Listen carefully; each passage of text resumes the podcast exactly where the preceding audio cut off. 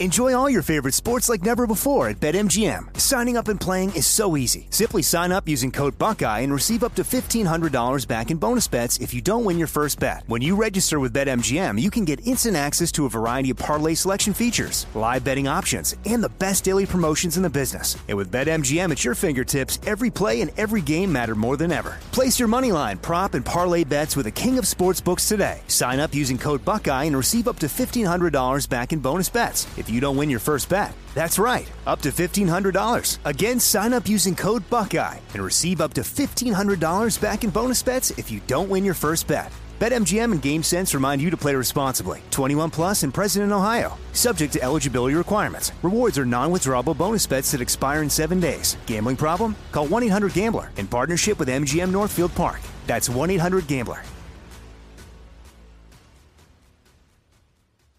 Me. Focus Features presents Back to Black. I want people to hear my voice and just forget their troubles. Experience the music and her story. Know this. I ain't no Spice Girl. Like never before. That's my daughter. That's my Amy. On the big screen. I want to be remembered for just being me. Amy Winehouse, Back to Black, directed by Sam Taylor Johnson. Rated R, under 17, not a minute without parent. Only in theaters May 17th. Xfinity has free premium networks for everyone this month, no matter what kind of entertainment you love. Addicted to true crime? Catch killer cases and more spine-tingling shows on A&E Crime Central. Crave adventure? Explore Asian action movies on Hi-YAH. Searching for something extreme? Check out skating, snowboarding, and more on Fuel TV Plus, the global home of action sports. And find crowd-pleasing bops on iHeartRadio's Hit Nation playlist. There's new free shows and movies to love every week. Say free this week in your Xfinity voice remote.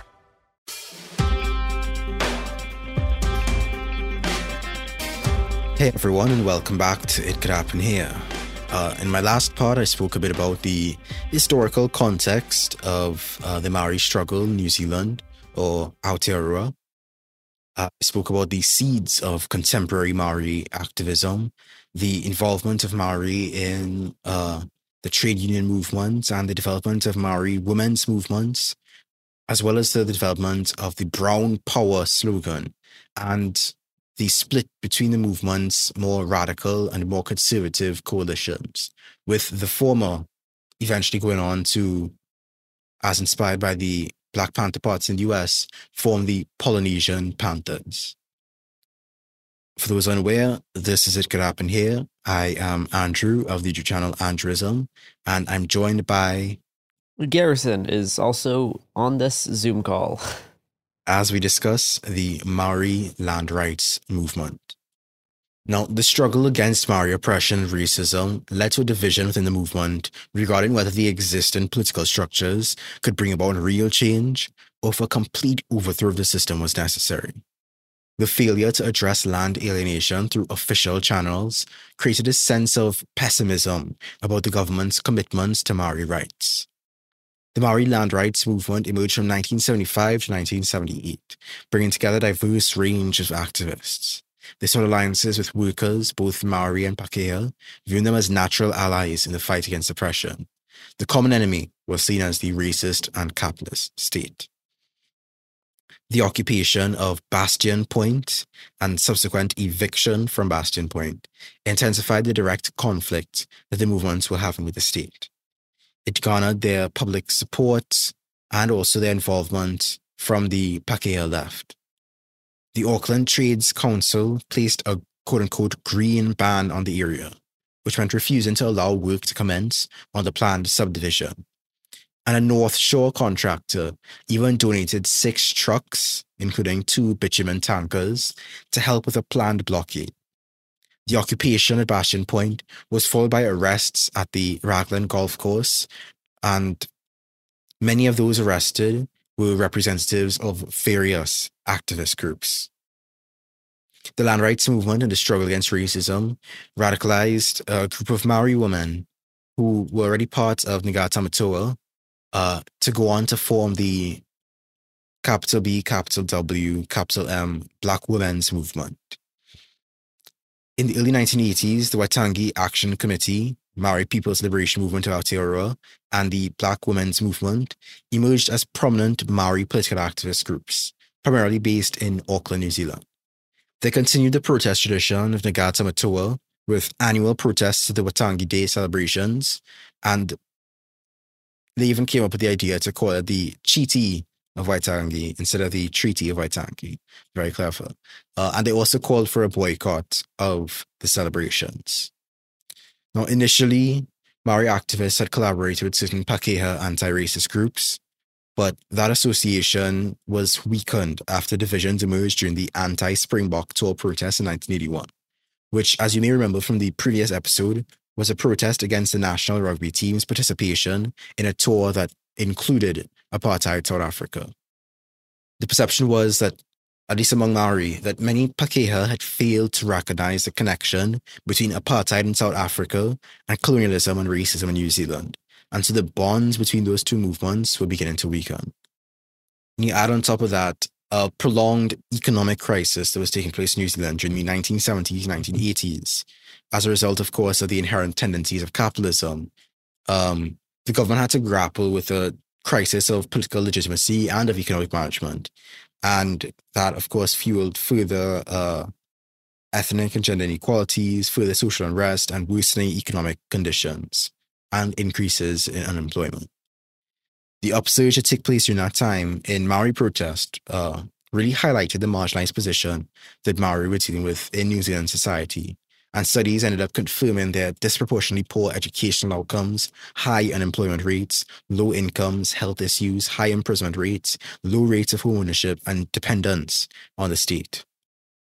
While some Maori activists had sought strategies to challenge the system and address these inequalities, others ended up pursuing struggles that posed little threat to the state and failed to address the root causes of economic and social crises inherent to capitalism.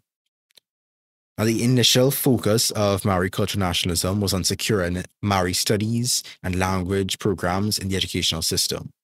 However, the movement eventually shifted its emphasis towards dis- rediscovering Maori history and culture more broadly.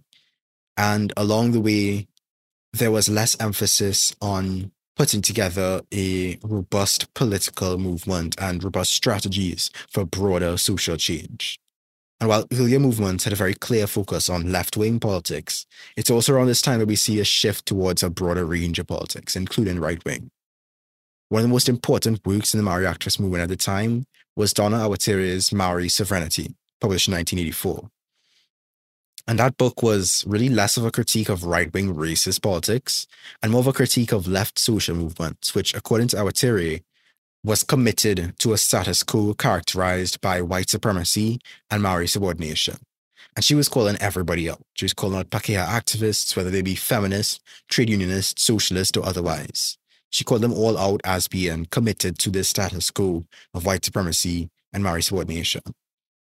Around this time, there was also a, a growing sense that Pakeha society uh, was intrinsically based in competition, exploitation, material success, uh, as opposed to Maori society and Maori values, which culturally was more communal, more collaborative, uh, and more focused on the wellness of the whole.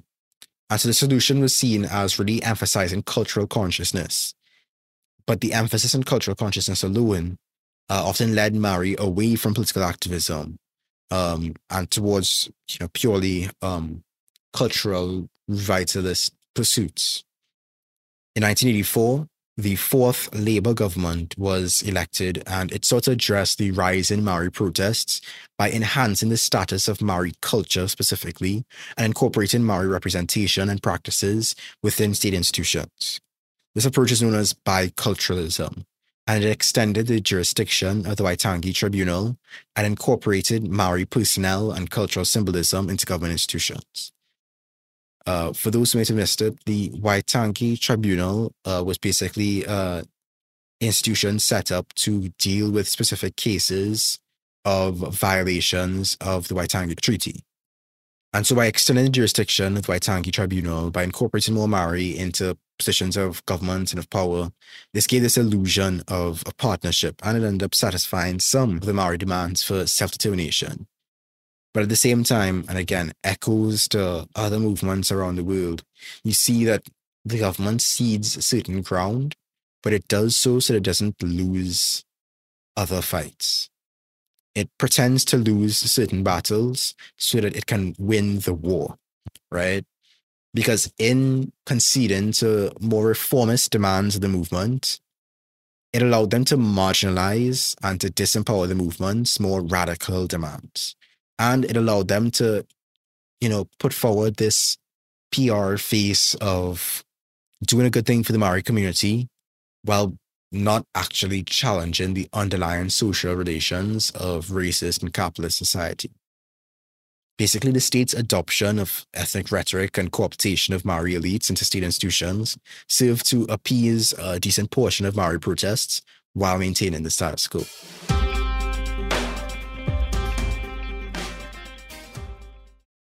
Enjoy all your favorite sports like never before at BetMGM. Signing up and playing is so easy. Simply sign up using code Buckeye and receive up to $1,500 back in bonus bets if you don't win your first bet. When you register with BetMGM, you can get instant access to a variety of parlay selection features, live betting options, and the best daily promotions in the business. And with BetMGM at your fingertips, every play and every game matter more than ever. Place your moneyline, prop, and parlay bets with the king of sportsbooks today. Sign up using code Buckeye and receive up to $1,500 back in bonus bets if you don't win your first bet. That's right, up to $1,500. Again, sign up using code Buckeye and receive up to $1,500 back in bonus bets if you don't win your first bet. BetMGM and GameSense remind you to play responsibly. 21 plus and present in Ohio. Subject to eligibility requirements. Rewards are non-withdrawable bonus bets that expire in seven days. Gambling problem? Call 1-800-GAMBLER in partnership with MGM Northfield Park. That's 1-800-GAMBLER. Me. Focus Features presents Back to Black. I want people to hear my voice and just forget their troubles. Experience the music and her story Know this. I ain't no Spice Girl. like never before That's my daughter. That's my Amy. on the big screen. I want to be remembered for just being me. Amy Winehouse, Back to Black, directed by Sam Taylor Johnson. Rated R, under 17, not a minute without parent. Only in theaters May 17th. Xfinity has free premium networks for everyone this month, no matter what kind of entertainment you love. Addicted to true crime? Catch killer cases and more spine-tingling shows on A&E Crime Central. Crave adventure? Explore Asian action movies on Hi-YAH. Searching for something extreme? Check out skating, snowboarding, and more on Fuel TV Plus, the global home of action sports. And find crowd-pleasing bops on iHeartRadio's Hit Nation playlist. There's new free shows and movies to love every week. Say free this week in your Xfinity voice remote.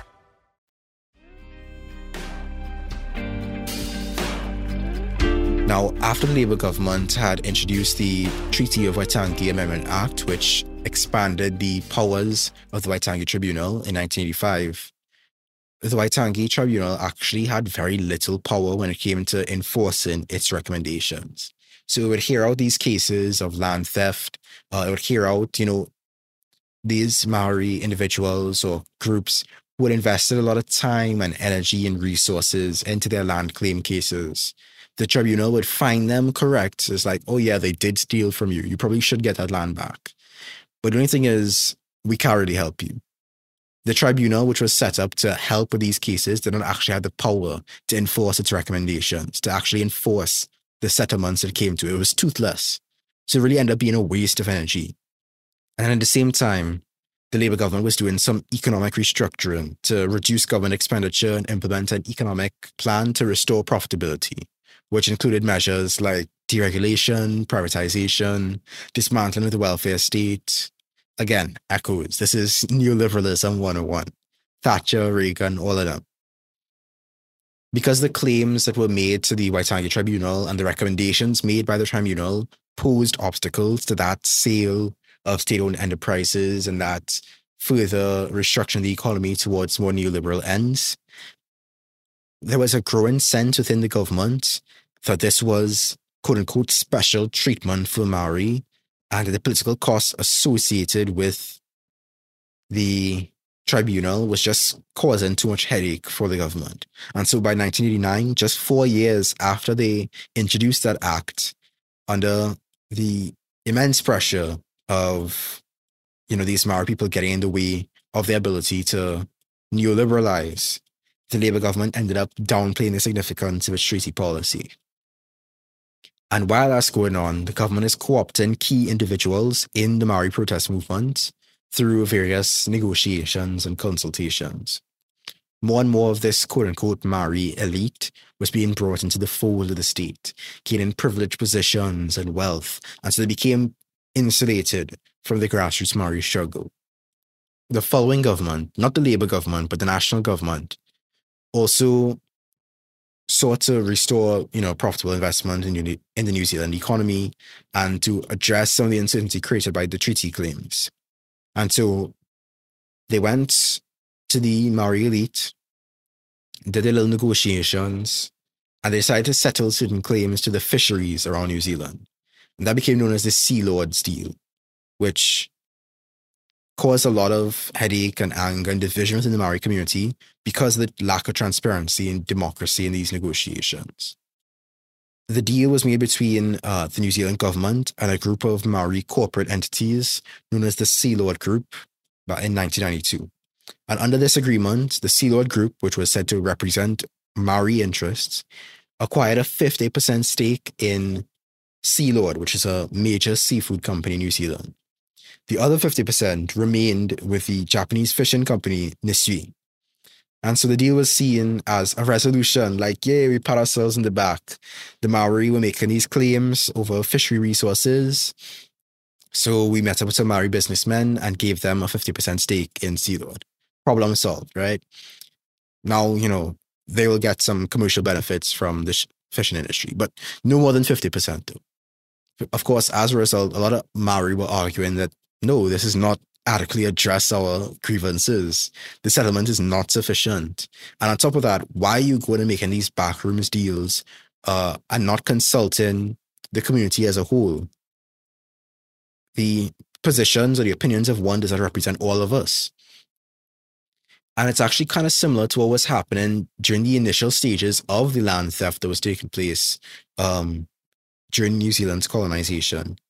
Because when I mentioned in the first part that some of the land was sold legitimately, what I mean by that is certain Maori individuals saw an opportunity to profit by screwing over everybody else in their community.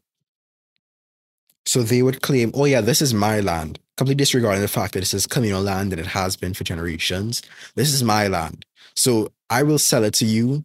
You give me the money. And so I, you know, profit and everybody else had a suck. So I see kind of seen that mirrored in this 90s context.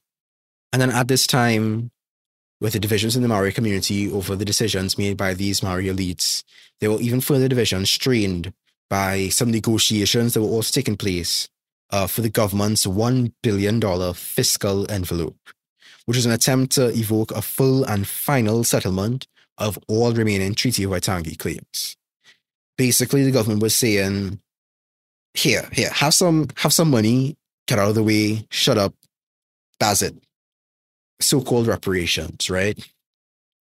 And so there was another upsurge of Maori protests, and you know, more and more people were frustrated, and there was greater desperation because there was really a lack of options for resolving the grievances that they were dealing with. Some of the protests were continuing the struggle of the land rights movements in the 1970s, but others were challenging the decision making power of the iwi bodies. The iwi bodies, by the way, are the largest representative bodies of Maori in Aotearoa. They're like mega tribes. And so there was an increasing frustration among some Maori of, you know, these representative bodies' inability to accurately represent them. And another key component to this division was the fact that the more middle class elements, uh, middle class professional elements of the Maori population were enjoying an expansion opportunities and were growing in wealth and prestige, but they were leaving behind the working class Maori population, which was still struggling the same way they had been for decades. The policies of both the Labour government and the national government disproportionately impacted working class Maori communities, and the movement that was supposed to represent them had lost sight of them and their interests. There was a lack of intermovement solidarity, of pushing for fundamental social change instead of these individual changes. And there was a sense of crumbling internal cohesion. Some Maori activists, such as Te Ahu, who, like I said in my first part, I, drew primarily from their work when uh, researching this particular history. Uh, and, and they were very critical of that historical period and particularly of the personalization of the conflict for liberation. And so their position was that by focusing on individual relationships and prejudices, rather than challenging the systemic structures perpetuating oppression, it left the struggle to be fought on this individual level while the larger system was left unaddressed. And particularly because, you know, in the 80s, there was a shift away from class struggle as a central component of the Maori struggle. Middle class and wealthy Maori interests were dominating the conversation, and their interests were exclusively in cultural nationalism, with no real room for working class struggle, for class struggle in any form. And then part of that whole strategy and that whole focus on exclusively cultural nationalism would attempt to throw everybody under this one, uh, under this broad brush, right? The wealthy neoliberal Maori politicians would be in the same vein as the impoverished and unemployed working class Maori, despite their clear differences in access to economic and political power. And so this notion of Maori as a homogenous group with identical experiences and political aspirations, disregarding the diversity within Maori society uh, and the conflicting political strategies within Maori communities, would really weaken the cohesion of the struggle as a whole. Um, and I don't know how else to say this, uh, except there needs to be a recognition of racial struggle, of gender struggle, of class struggle, of struggles for ability and disability justice, like intersectionality. Intersectionality. It's really so simple. Cultural nationalism has its place, but it's very insufficient and very easily co optable. That's why the new African anarchist Ashanti Alston says that we must go beyond nationalism, even if we don't go without it. That's why I've made a whole video on the subject of nationalism, or more specifically, national liberation for oppressed groups. You see, it's a tool that oppressed people can use in their struggle, but it's not enough. And focusing too much on it leaves a lot of exploitable gaps in one's analysis.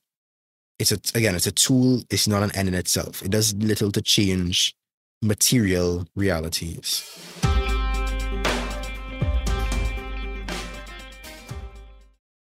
Enjoy all your favorite sports like never before at BetMGM. Signing up and playing is so easy. Simply sign up using code Buckeye and receive up to $1,500 back in bonus bets if you don't win your first bet. When you register with BetMGM, you can get instant access to a variety of parlay selection features, live betting options, and the best daily promotions in the business. And with BetMGM at your fingertips, every play and every game matter more than ever. Place your moneyline, prop, and parlay bets with the king of sportsbooks today. Sign up using code Buckeye and receive up to $1,500 back in bonus bets. If if you don't win your first bet. That's right, up to $1,500. Again, sign up using code Buckeye and receive up to $1,500 back in bonus bets if you don't win your first bet. BetMGM and GameSense remind you to play responsibly. 21 plus and present in Ohio. Subject to eligibility requirements. Rewards are non-withdrawable bonus bets that expire in seven days. Gambling problem? Call 1-800-GAMBLER in partnership with MGM Northfield Park. That's 1-800-GAMBLER.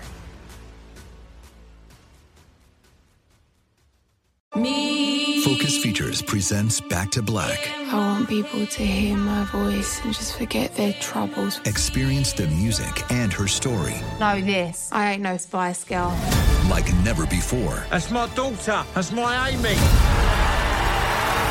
On the big screen. I want to be remembered for just being me. Amy Winehouse, Back to Black, directed by Sam Taylor Johnson. Rated R, under 17, not a minute without parent. Only in theaters May 17th. Xfinity has free premium networks for everyone this month, no matter what kind of entertainment you love. Addicted to true crime? Catch killer cases and more spine-tingling shows on A&E Crime Central. Crave adventure? Explore Asian action movies on Hi-YAH. Searching for something extreme? Check out skating, snowboarding, and more on Fuel TV Plus, the global home of action sports. And find crowd pleasing bops on iHeartRadio's Hit Nation playlist. There's new free shows and movies to love every week. Say free this week in your Xfinity voice remote.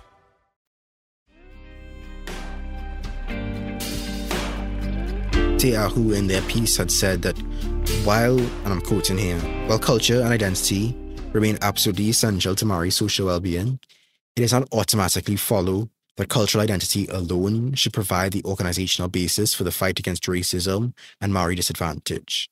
Because identities are blurred and multiple, any fight against Maori oppression must be based upon building the strongest possible liberation movement by uniting different oppressed groups into a common struggle.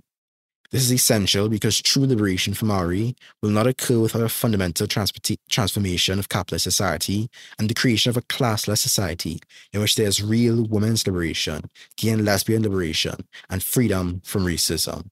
End quote. Historical evidence has shown that the political movements based solely on the identity of the participant can be very uh, diverse, let's just say, on the political spectrum. Um, there are reactionary and there are revolutionary segments of pretty much every national liberation movement, from Black Power to Free Palestine. Uh, because when the focus is on uh, cultural or national liberation, there is a lot of room to adopt a variety of approaches and a variety of political aims. Uh, there's also a lot of room for middle class interests to dominate as they have a lot more time and resources to contribute and take over the rhetoric and the messaging of the causes. Uh, another example of that can be seen in the feminist movement, uh, which in a lot of ways diverged from the struggle of working class women towards the more niche interests of, you know, the girl bosses who were facing genuine hurdles uh, in their climb up the corporate ladder. Um, but in focusing on those instances, there was a loss of the needs of working class women and the precarious position that women as a whole are still in. Maori political activism has always been diverse. You know, there's a ri- wide range of strategies, campaigns, and participants. It is not a unified movement, but is a heterogeneous force with both radical and conservative elements, each pursuing different methods to achieve their objectives.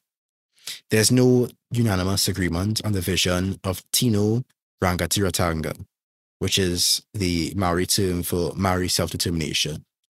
Tino Rangatiratanga can be associated with Maori capitalism, electoral power, cultural nationalism, or revolutionary activity. In the past, some activists had believed that fundamental transformation of the system was necessary for liberation, and so they rejected reformism. But the landscape has changed.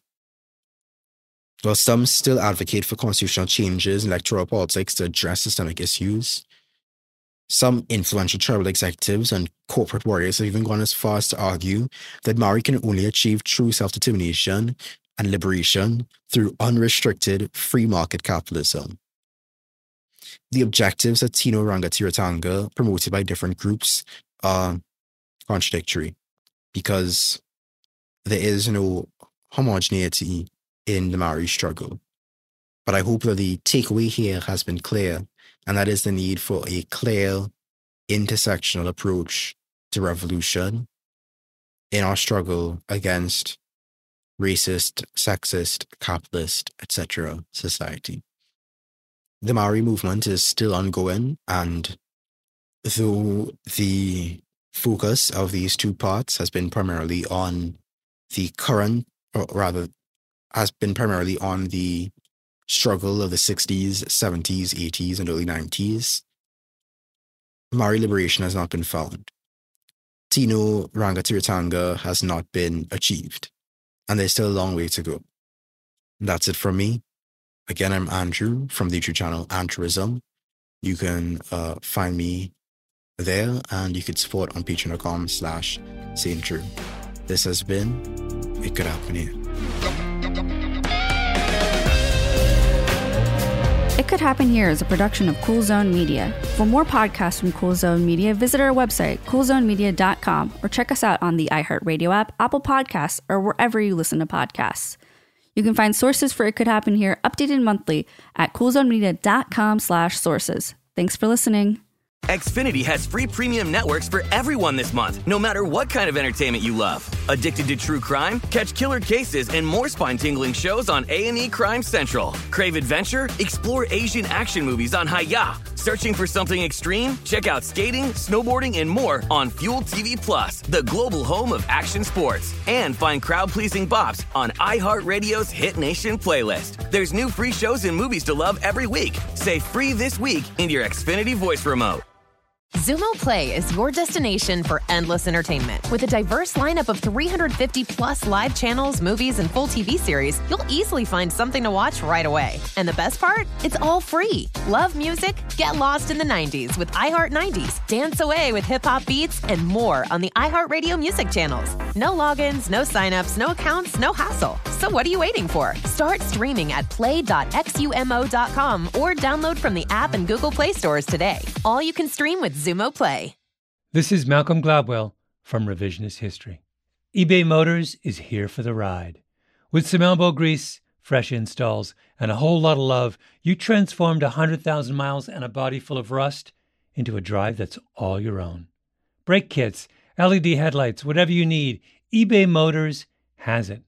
And with eBay Guaranteed Fit, it's guaranteed to fit your ride the first time, every time, or your money back. Plus, at these prices, you're burning rubber, not cash. Keep your ride or die alive at ebaymotors.com. Eligible items only, exclusions apply.